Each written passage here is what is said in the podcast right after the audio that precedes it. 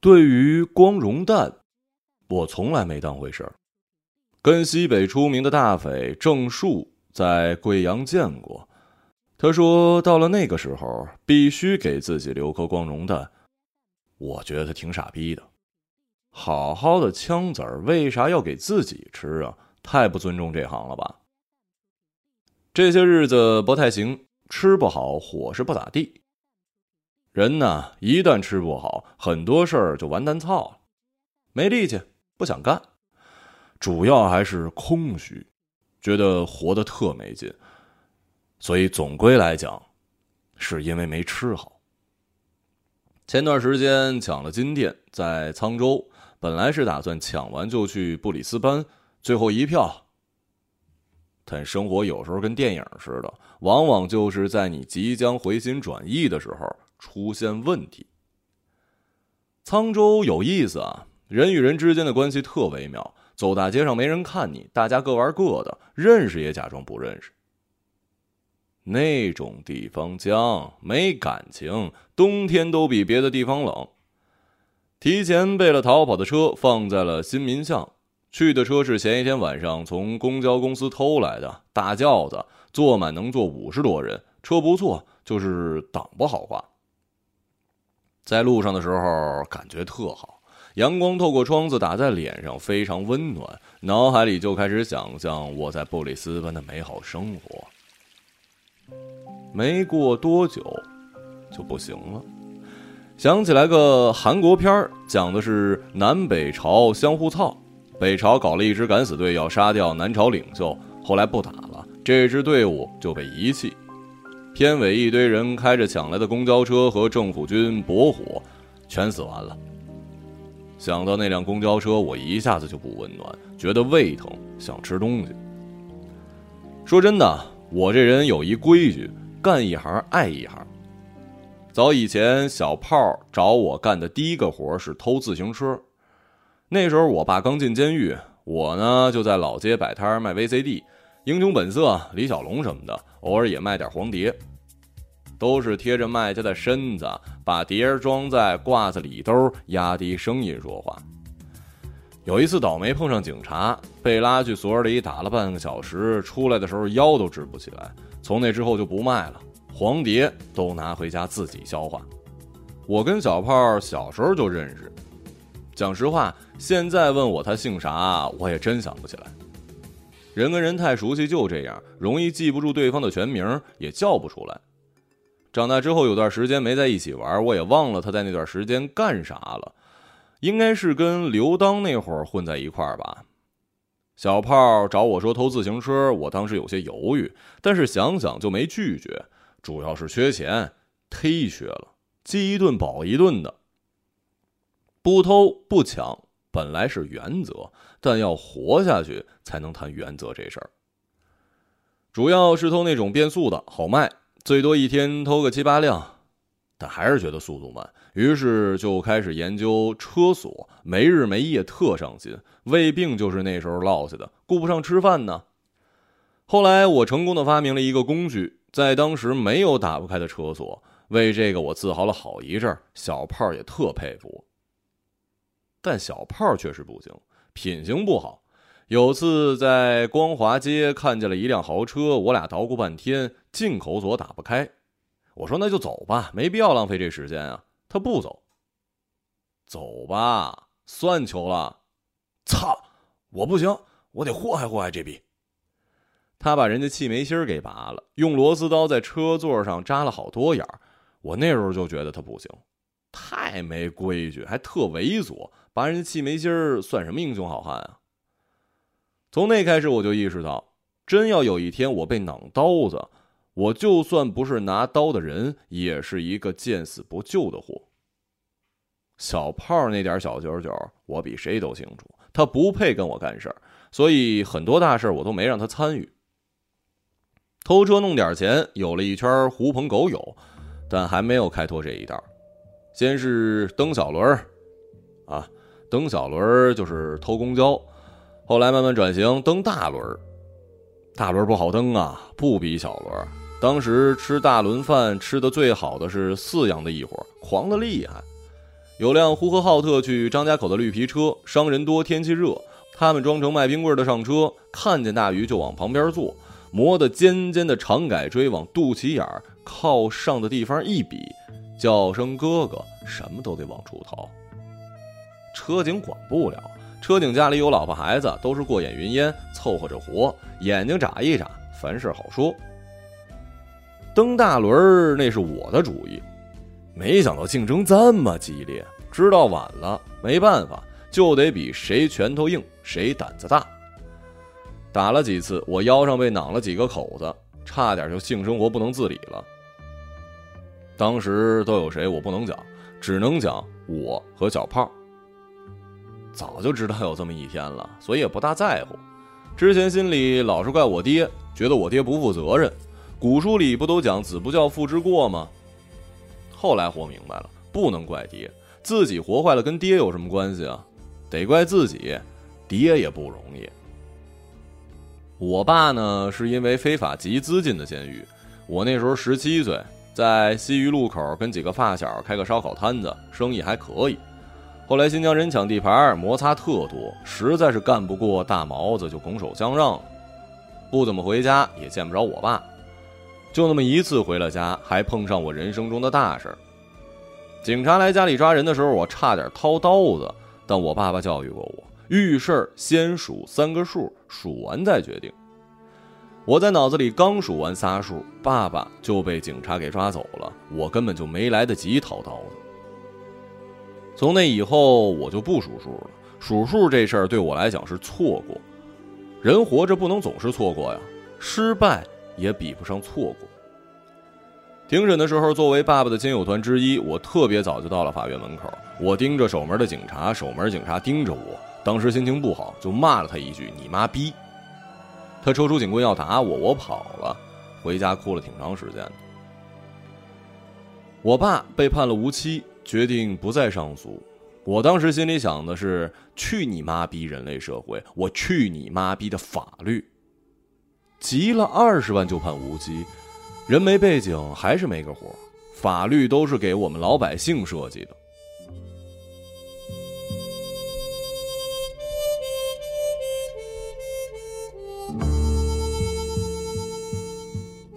打我爸进了监狱之后，我就开始报复社会。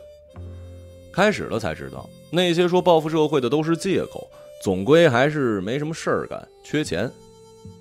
我也是借口。其实就是觉得自己没人管了，是时候闯荡江湖了。可江湖哪有那么好闯的？我本来想去给城西的大哥当小弟，可人家没收我。然后明白了，活着还得靠自己。这么着，就有了卖碟、偷车、蹬小轮那一系列的往事。抢劫没跑过路，呃，跑是跑过，但严格意义上不能算跑路。干这行的都是打一枪换一地方。头一次真正意义上的跑路，是因为蹬大轮儿，不是因为躲警察，是躲赵明阳那一伙赵明阳带着一帮山东人，菏泽的多，我记得，个个人高马大，心黑手黑。这人我能聊，早就死了，也是该着。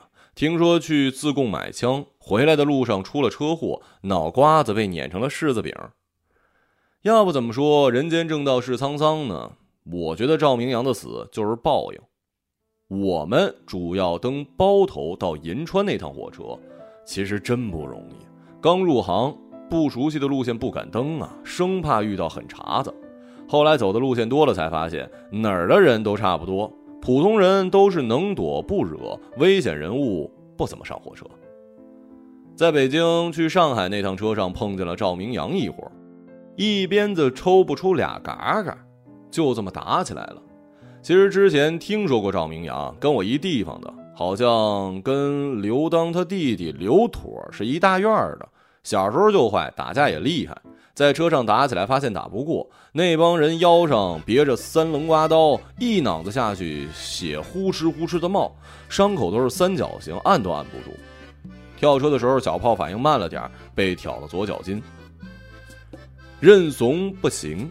非得逮着我们，赵明阳放了话子要挖眼珠子。我当时跟小胖一合计，跑吧，不跑不成啊！钱没了能挣，眼珠子没了可就真没了。先回了家，在家过冬。北方冬天适合恋爱，雪后，在那种天气下拥抱亲吻，有人生重头戏的感觉。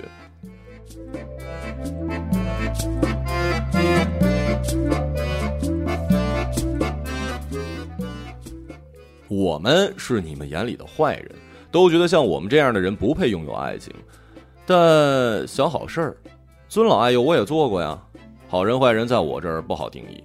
好人干一辈子好事，临了干一件坏事，遗臭万载；坏人干一辈子坏事，临了干一件好事，浪子回头金不换。爱情俩字儿本来不该讲，但是我要讲。我谋过财，害过命，那也要爱，这是两码子事儿。而且我对爱看得很重，倒是现在这些人把爱情当个屁，说放就放了，跟开玩笑似的，看不惯。过去在牧区，人死了不埋，都是放在露露车上，套上马往草原深处一赶，赶到哪儿就算哪儿，魂归故里。那年冬天遇到了爱情，我给姑娘讲这些事儿，讲完我就问她：“你愿意上我的露露车吗？”我说的真心，他也听得仔细。爱特别美好，不作假，让你感觉自己确确实实活着。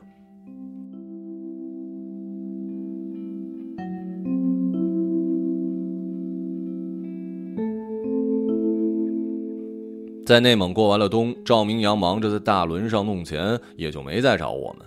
风声松了，也迟疑过要不要带着姑娘一起走，但很快打消了这念头。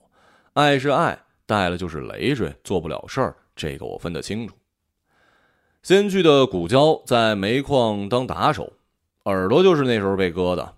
河北黑帮非要占老板的沙场，前因我不知道。后果是老板喊了人，拿了三连发给河北黑帮打跑。要说呢，我还真是命运多舛。刚去的时候赶上河北黑帮报复，没抓着老板，抓着了我，把我埋在土里，露个脑袋，问我老板在哪。我说不知道，让人把耳朵给割了。我他妈是刚去，我是真不知道啊。后来被重用了，待了两年多，老板觉得我忠心。我自己琢磨，估计也是看我耳朵都被割了，有那么点愧疚吧。帮老板杀过人，一个矿工家属，塌方死了弟弟，闹得不行，没使枪，拿斧头劈死的。老板给了钱让我走，我去了晋城找小胖，一起又去了大同。大同是个好地方，单说火车站的贼帮就有十好几个呢，汽车站另说。我打小就喜欢这种乱地方，觉得乱地方好活着。那时候不知道怕，身上背着命案就没什么顾忌，想着回去找赵明阳报仇，被小炮拦了。小炮在晋城跑了两年大车，脚筋虽然接好了，但还是落下了后遗症，干不成别的。中间我俩联系不多，见面之后发现他面了，像一普通老百姓，胆量什么的也都没了。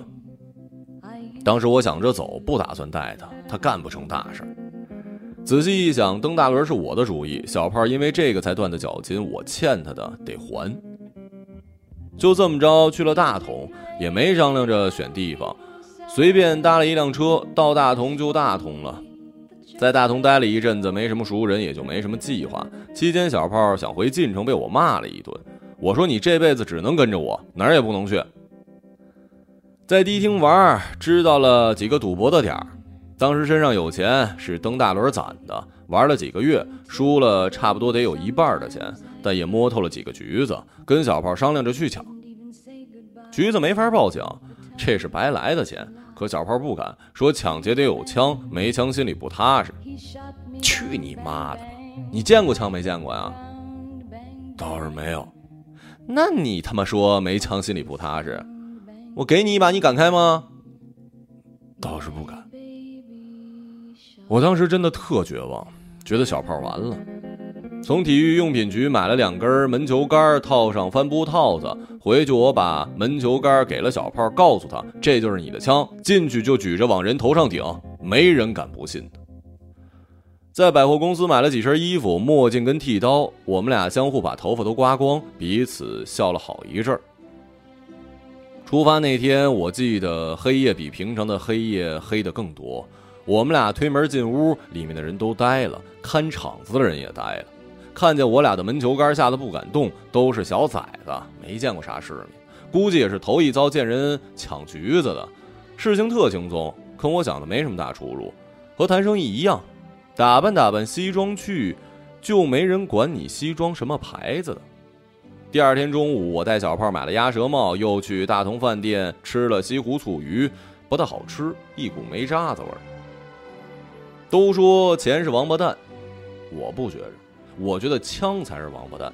最开始两把枪是抢了几次橘子之后，我回古交拿的，觉得确实需要真家伙了，不然遇到点什么事儿不好脱身呢。我去找了以前老板，说再割一个耳朵，让他给我两把仿六四，呃，化龙造也行。老板给了，不能不给，他活得比谁都明白，我也没用割耳朵。他不敢让我割，从替他杀人那天开始，我就知道自己活不过四十。他也知道，有了枪，生活就发生变化。那些变化我确实没想到。弄枪也是为了弄钱，哪想着后面那么多事儿？事情把人逼到那儿了，走那些个路都是迫不得已。要是一开头就没弄到枪，就没有现在。我没准早就回家放羊，隐姓埋名过一辈子了。我们俩在大同又接连抢了四五家橘子。煤老板有钱，纸钞都是用麻袋装。那时候开始有计划了，安排车、画路线，想干票大的。小炮说准备干完了就回内蒙娶老婆过日子，我没理他。三天赌一次，为的是摸点儿。赌博时都顶着帽子，帽檐压得低；抢劫时候把头发剃光了，戴墨镜。后来发现橘子有了防备，人手加多，有的橘子也配了连发，我就打算撤了，去别的地儿。觉得钱还是不够，不满足。小胖提议去张家口，我没答应，准备往南去，主要是觉得南方暖和，钱好拿。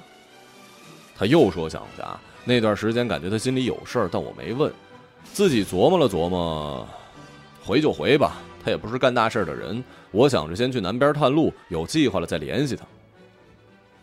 那时候老是梦着家里那姑娘，想女人，年轻，不想不正常啊。醒着也想，一不小心就硬一天，但自己控制，觉得老碰女人干不成大事儿，没爱了，爱就是一囫囵的事儿。所有的爱其实没啥区别，来得快去得快，当时是真的，过后就不好说了。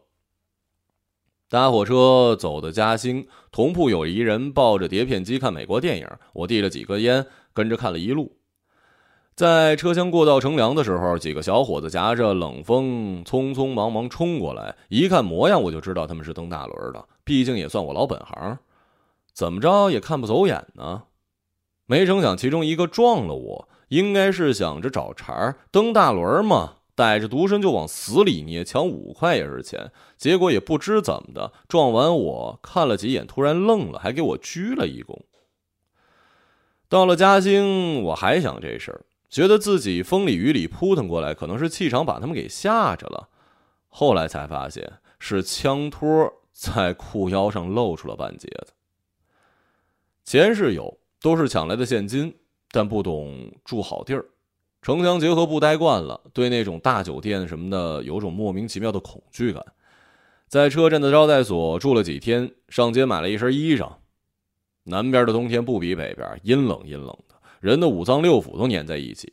后来实在熬不住，找了一女孩南方姑娘不错，就是奶子小了点第一次抢金店就是在嘉兴，其实没打算抢。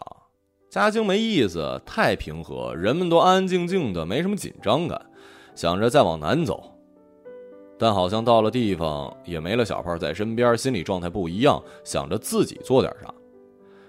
说到底还是枪惹的祸，揣在身上什么都不怕。光天白日没选点，纯粹是路过。我连头套都没准备，脸上罩一口罩就进了金店，营业员吓死了。确实是没见过那一出，我都没开枪。用不着开枪，命都是他们自己的，金子不是。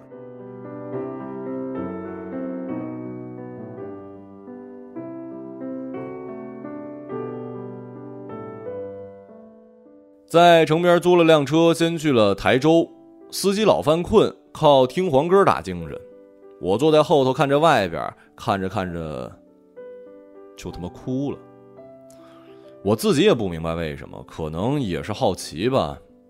好奇怎么就走到这一步，眼泪流下来，我拿手去摸，还以为是血呢。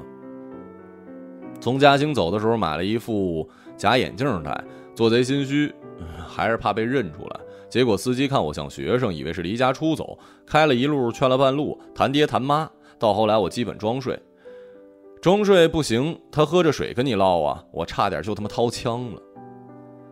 到台州才知道，当时莆田大圈帮闹得厉害，都是海运走私过去的 AK 冲锋枪，偷渡去香港抢什么银行金店。我呢是吃早茶的时候听说的，说的新闻频道也在演，但是我没看。我打开电视只放《动物世界》，眼馋呢，太馋了，自己晚上睡不着也琢磨，都是亡命徒，人家的业绩凭什么比自己强啊？跟现在的创业差不多，总想着往高处走。往后打电话叫小胖来，一听他声我就知道坏事了。那声里透着狂妄自大，还有一点奸邪的味道。胖，来吧，干大事。不去。咋了？不都说好了吗？操！啥？我在这儿是爷爷，黑帮都得巴结我，管我叫瘸哥。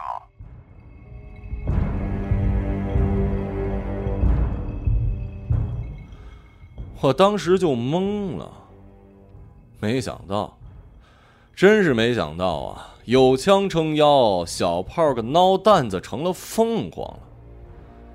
我得弄枪，得弄来 AK，得去香港。当时脑袋里就这想法，那东西揪着你往前走，揪着你思考。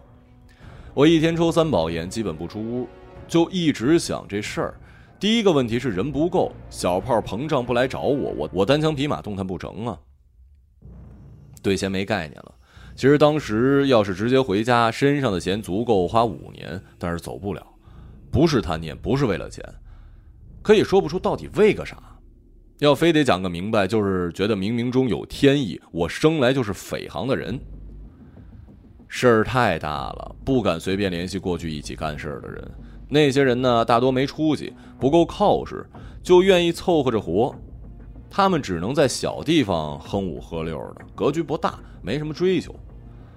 左思右想几个月，最后从内蒙寻摸出仨人儿其中两个是宁夏当过兵退伍的，会使枪，家里呢没什么挂念，亲戚朋友也不知道出去是跟谁做事儿。还有一个是三九，小的时候认识，算是发小。找枪花了大半年，我一生中筹备时间最长的抢劫。枪是专门去陕北的山沟子里练的，不敢在草原上放，太空旷，声音大，怕招来祸。练好枪，又回家那边待了俩月，联系南方朋友，计划是去深圳往香港偷渡，不打算从福建走，路太深，怕碰上大圈儿。哪儿的黑帮都一样，领地意识特强。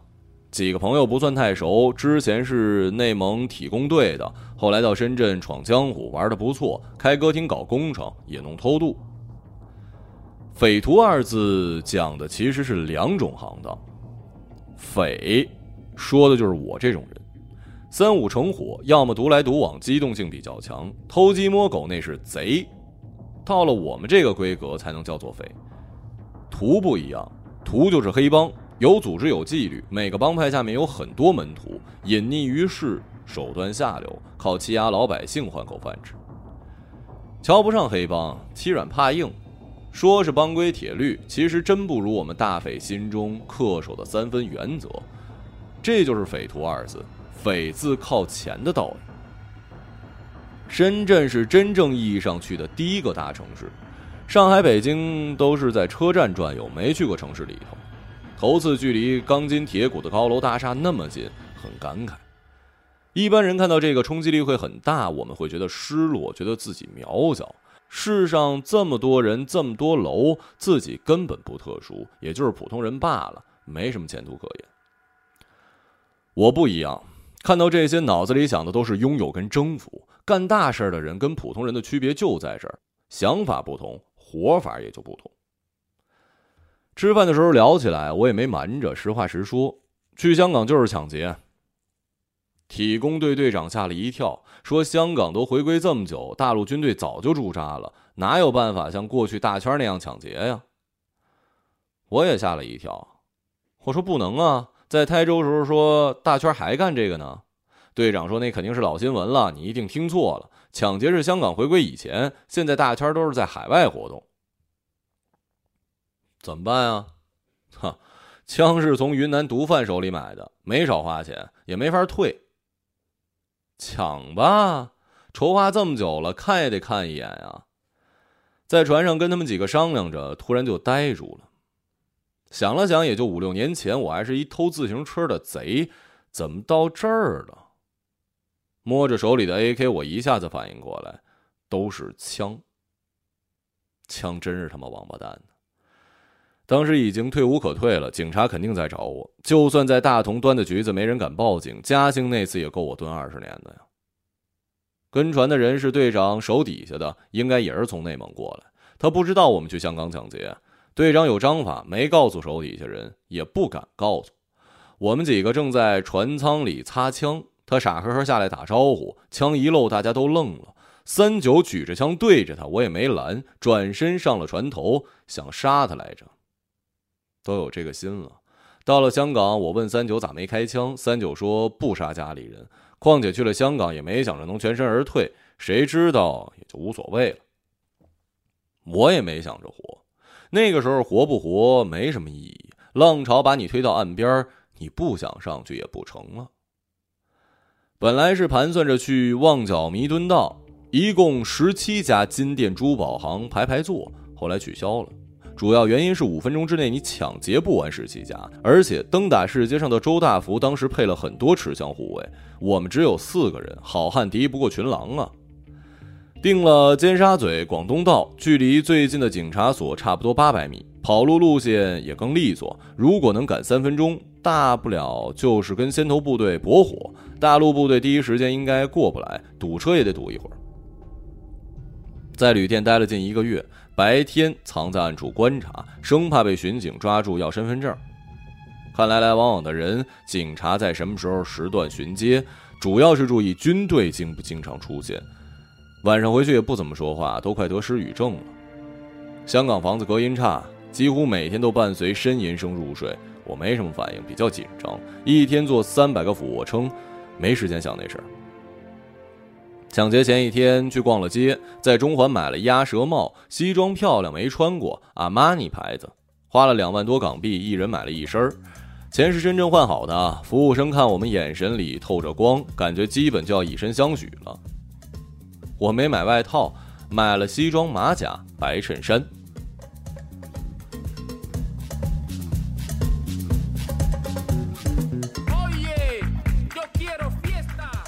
从深圳走之前，我跟队长喝了酒，让他一定按说好的时间派船接我们。等安排好抢劫，我还给他打了一电话。船根据我们的计划安排了两班，一班是抢劫当天凌晨三点，一班是抢劫两天后。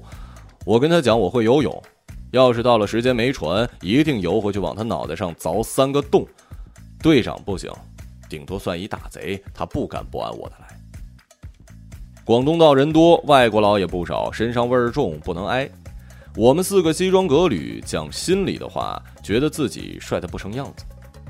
皇冠车是新买的，车好看，档也好挂。那天很平静，没人紧张。现在想起来有点慷慨赴义的样子，都有说有笑的。三九还给我讲了一黄色笑话，一个老渔夫日杀鱼的故事，我笑得肚子抽了。开车走过广东道的时候，那儿太阳悠悠，人群熙熙攘攘。茶馆老板坐在门口懒洋洋的抽烟，在我眼睛定格的画面，像是九三年知识报上的老照片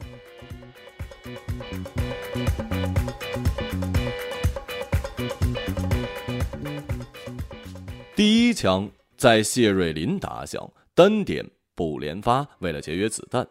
两个保安都是菲律宾人，叽里呱啦不知道说啥。我跟三九戴了面罩进门，用刮刀把他们俩攮翻之后，我吼了一嗓子：“金子是老板的，命是你们的。”但没什么人理我。三九用蹩脚的粤语喊了一遍，几个柜台里的小姑娘当时就吓哭了。三九不让哭，开枪，脑浆子跟血溅了一地。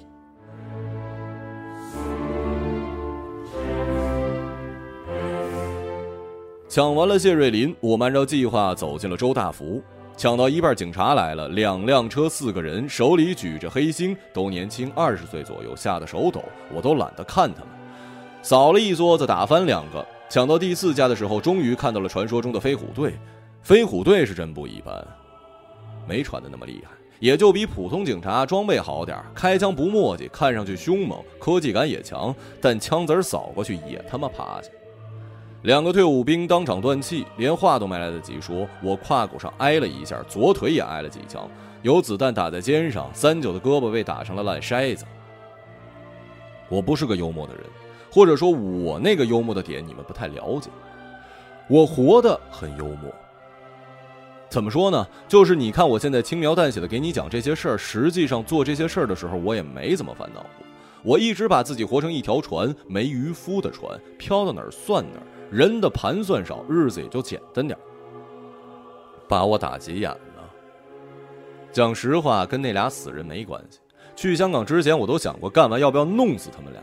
知道的人越多越危险，跟三九也没啥关系。主要是因为顶在胯骨上那颗枪子儿把我打翻了一跟头。被干倒以后，我爬起来的第一个念头就是：日他妈的，干！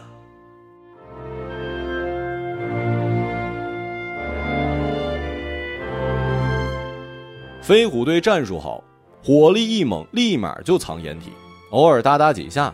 我靠在路边，已经全是枪眼的车边这两枪那两枪，弹夹都是双的，用黑胶带裹在一起。这时候三九把车开过来，不想上，真不想。当时想就是跟他们干，心想你们算个鸡巴呀！停了两秒，见浑身是血的三九，我心软了，上了车。三九说：“哥，你冷静，按计划来。”我反应了一下，也觉得不值当，但我没吱声。只有往海里开这一条路。当时研究了俩方案：第一是好情况，没有大交火，我准备了另外两辆车跟新衣服在郊区，是跟皇冠一起从地头蛇那里买的新车，走私奔驰。他们管奔驰叫做明智特傻。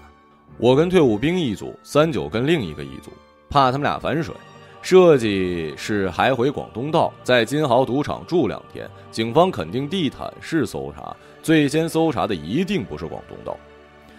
第二个自然是坏情况，碰上硬茬子，那就死的死，活的拿钱走。警察肯定在后面咬屁股，逃跑路线全是窄路，直奔大海。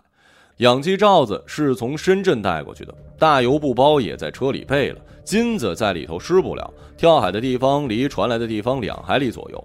从车里钻出来就往那个方向游，看上头动静，等待第一班船。游泳练了很久，之前没想过氧气罩子这码事儿，还练了挺长时间憋气。找枪的时候就开始练习，很规律，大家倒也自觉。其中一退伍兵刻苦，有一次脸盆里的水把自己憋晕了，我当时笑得吐了一地。车开得很快，后面枪声不断。我跟三九在进海之前对视了几眼，觉得滑稽。俩人脸上血丝呼啦的，看不清他的表情。刚好戴氧气罩子，还没反应过来，车就冲了下去。在海里才明白，情况跟想象中完全不一样。海里的盐分太多，刺进身上的弹孔火辣辣的，温度又特低，基本划不动水。好不容易从车里出来，肩膀又抬不动，挨那几枪差点要了我的命。我运气好，三九跟我享了福。那天恰好碰上涨潮，冲下去的地方离排污口很近，我俩在水里就注意到了。排污口紧挨着海面，在水里待了十多分钟，感觉有一年那么久，浑身发麻，别说往前游，连动弹都困难。三九一直用一只胳膊拖着我，时不时就用力掐我一下，可能是怕我冲昏了。雨忽然就下了起来，而且特大。我当时仰头看着大颗大颗的雨滴落在水面，心里就觉得老天爷不让我死。雨一大，天就变灰了，海上升起雾，桥上警笛响个不停，有警察往枪里放枪，子弹打进水里，好看像是流星一样。等海警的船驶到坠车的地儿，我跟三九已经顺着排污口爬出了下水井。三九之前在蒙农贸市场开车，经常往西蒙六师拉粮食。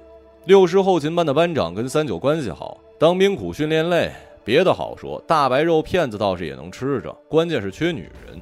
哪个大兵的机子啊，都是憋得当当的，没什么解忧，也就只能听三九讲黄段子。他偶尔弄到画片都是《花花公子》杂志上裁下来的。欧洲女人身材好，奶子尖尖的，像是没开苞的莲花。在海边的城中村住那段时间，三九给我讲了不少六世的事儿，也有他家里的事儿。我倒没啥讲的，那时候谨慎，尤其做了大案，心里甚至有点想杀了三九的想法。三九身上倒是看不出半点别的意思，胳膊刚一好点，就整天伺候我吃饭洗澡。城中村是什么人都有，很乱，警察几乎不去那儿，排查不过来。我们事先也根本没安排，就是命正，歪打误撞去了一安全的地儿。住在靠海最近的一户人家，只有一对老夫妇，靠打鱼过生活。老太太眼睛不好，长得有点像我姥姥。每天老头去打鱼，她就在门外吊椅上靠着三九说话，爱笑。夫妇俩以为我们俩是大陆去的古惑仔。不但没害怕，还像对待孩子那样带我俩，见着天的变花样做鱼吃。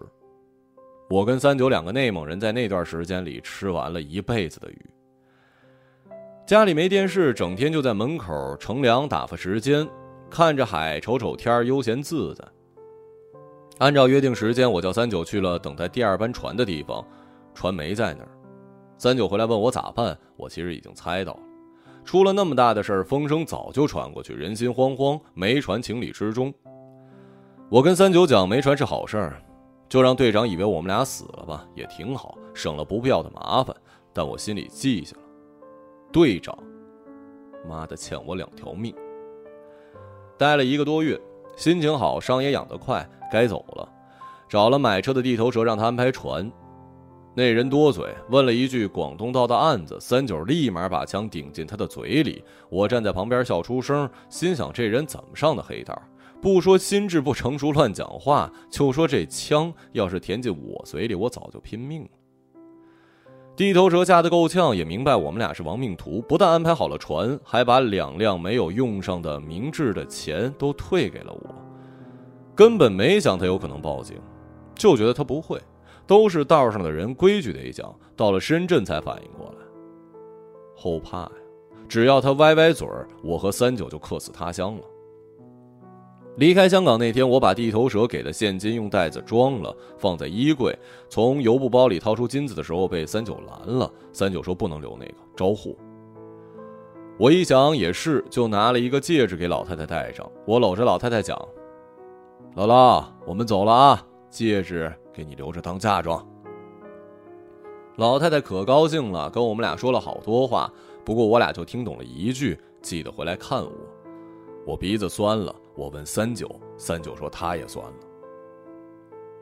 不得不说，那段日子我体会过最像家的日子，现在回想起来都很幸福。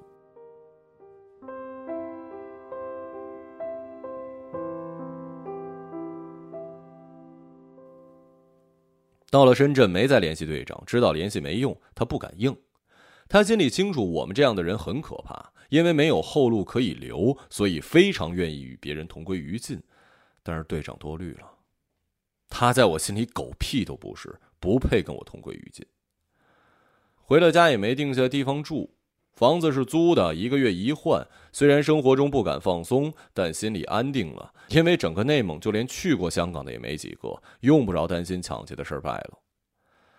不过做了那么大的案子，像是功成名就，一时间有点手足无措，甚至偶尔会怀疑一切都是一场梦。心气儿也变了，老有一种睥睨众生的感觉。带回来的金子，找东关的楚学军融了一小部分。全部换成了现钞，还剩下很多，埋进了土里。楚学军应该是去年被抓的吧？当时我跟三九在成都玩，听说了，好像他在纺织厂里工作的老婆被厂长祸害了。楚学军气不过，做了个小型炸弹安在厂长办公室，厂长一推门，登时就炸，当场毙命。期间，小炮知道我回去找过我一次。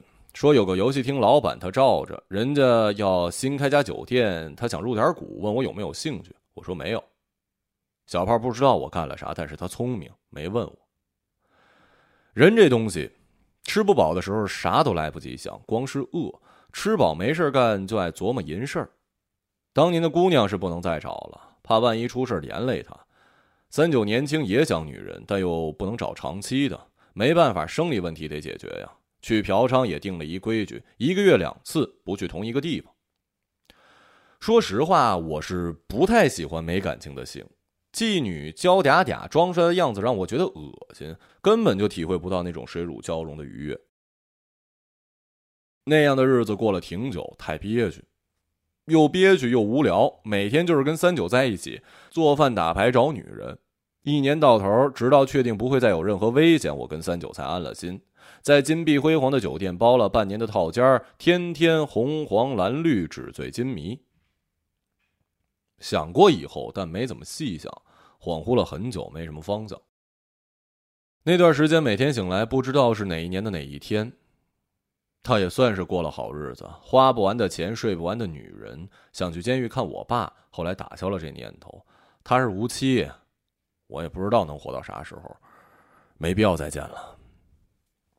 买了辆最好的越野车大切诺基，从那开始跟着三九游历中国，天南地北的跑了个遍。打算出去之前，我把枪和金子放在了一块儿，四把黑星是跟 AK 一起买回去的，没往香港带。退伍兵的两把枪，我让三九在草原上挖坑埋了，立了两块石板，也算一简单的灵位吧。不带枪是怕去了外边跟人起冲突，没了枪就没了火气。走了很多地方，特自在，感觉广阔天地任我行，红花绿水看个够。有一天，三九突然跟我说：“哥，没意思，手痒，想打枪。”其实我当时也一样，虽然自在，但总觉得缺东西，觉得那种游山玩水的活法不是自己的命。我说：“不然去深圳吧，队长不该活着。”三九骂我小心眼儿，我就没再说。正好在河北一带，离沧州很近，就这么着去了沧州。去沧州是因为听过沧州下面的村子有不少老式步枪，都是当年冀中军留下来的。收枪的时候，好多人没缴，村民也不干坏事儿，就是打个兔子、打个野鸡的。我们俩找了一挺偏的村子住着，三九会说话，聊天招人喜欢，俩月跟当地村民打成一片。还有一大哥非得把姑娘嫁给他，我劝了三九好几回。我说娶了得了，农村姑娘省心也勤快，屁股大生儿子。三九不乐意，每次都被我逗得急赤白脸。两把步枪，子弹弄了一百多发，都是跟那个大哥用钱换的。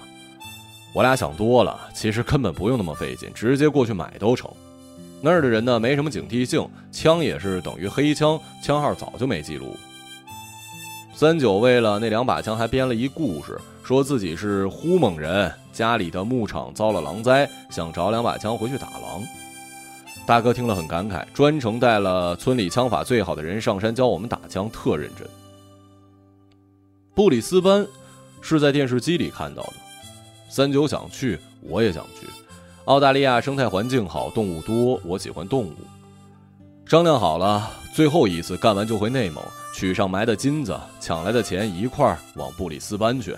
买个大洋房，娶个大洋马，一切跟安排好的一样顺利。大风大浪都过来，抢个小金店跟玩儿似的。从沧州回内蒙待了一阵子，再着急也不能乱，该做的工作还是要做。况且是最后一次，不能出岔子。机票要去北京买，临走的时候，三九说想去看看他大姑，留点钱，毕竟不打算再回家了。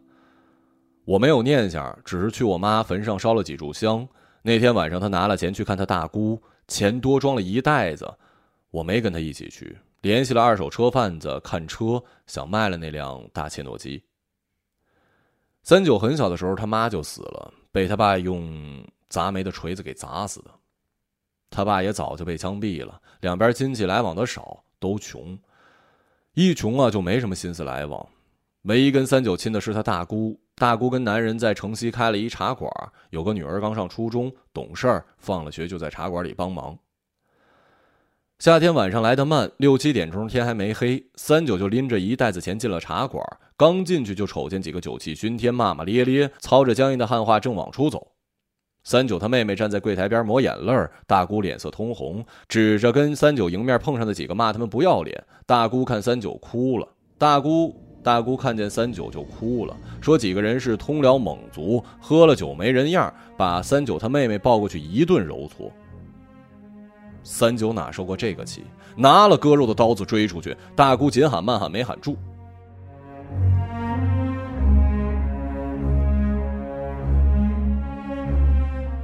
我当天晚上卖了车回了酒店，三九还没回去，我就觉得不大对劲儿。坐着站着都觉得烦，心里乱糟糟，觉得要发生什么事儿，于是打了车，停在离茶馆很远的地方。车还没稳，就看见闪烁的警灯。当时第一反应是沧州的事儿犯了。我用最快的速度在脑子里转了一圈，找到没什么破绽，一直在远处等警察离开一个多钟头，才往茶馆里走。走到茶馆附近，看见满地都是血，我两条腿瞬间就软，差点跪在地上。四个通辽猛身上都揣着囊子，三九只扎了其中一个，还没来得及扎别人，就被囊子穿了心窝子。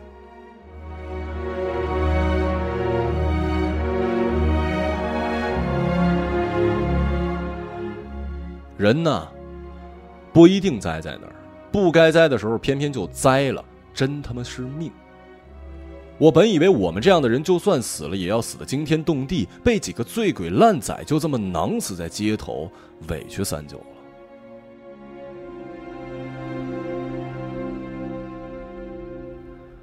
我爱三九，说实话，真的爱。那种爱不好说，跟男欢女爱的爱不一样。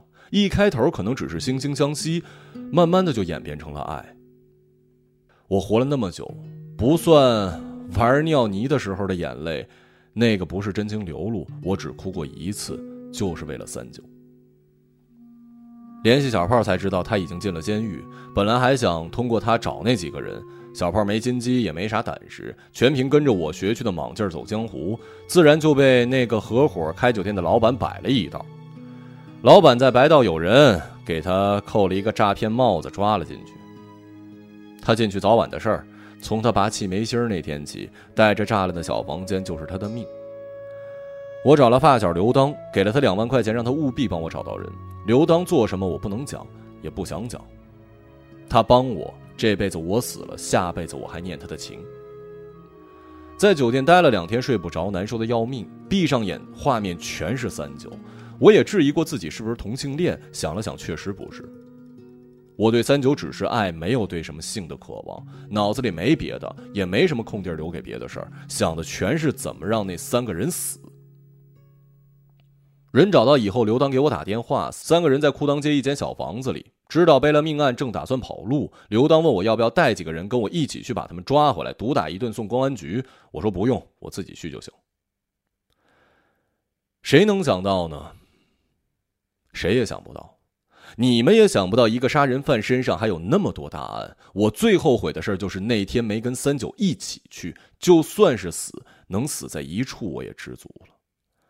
所有事情我都细心策划，基本不会有疏漏。漏了那么一个小空子，就被老天爷抓住，报应真是比我想象中来的还快。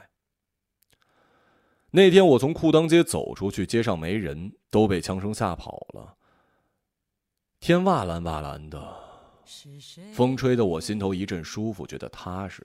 两个小警察冲我跑去，我下意识摸了怀里的枪，两把枪只有一把子弹打光，另一把是满的。但瞅了一眼他俩那孩子脸，我又把握了枪的手松开。那一段被遗忘的时光，渐渐。其实我是有机会为自己子弹的，但是我不能，我不讲究那些个事儿，什么光荣的，一点也不光荣。光荣是给勇士的称号，我他妈不是勇士。金子埋在哪儿，你们不用找，也找不到，不在三九大姑那儿。我知道他大姑不会收，所以也没给。警是我自己报的，不是街坊。去找他们之前，我就打了幺幺零。我是匪。我不能死在自己枪口底下，但我也不能不明不白的就死了。不被抓起来，没机会说。广东道四家金店，你们永远也不会知道是谁劫的。从三九死的那天开始，我就没想再活下去。该做的事儿都做了，剩下眼前漫漫长路，我一个人实在走不下去。也就有一处不算圆满，没能死的惊天动地。有点对不住这样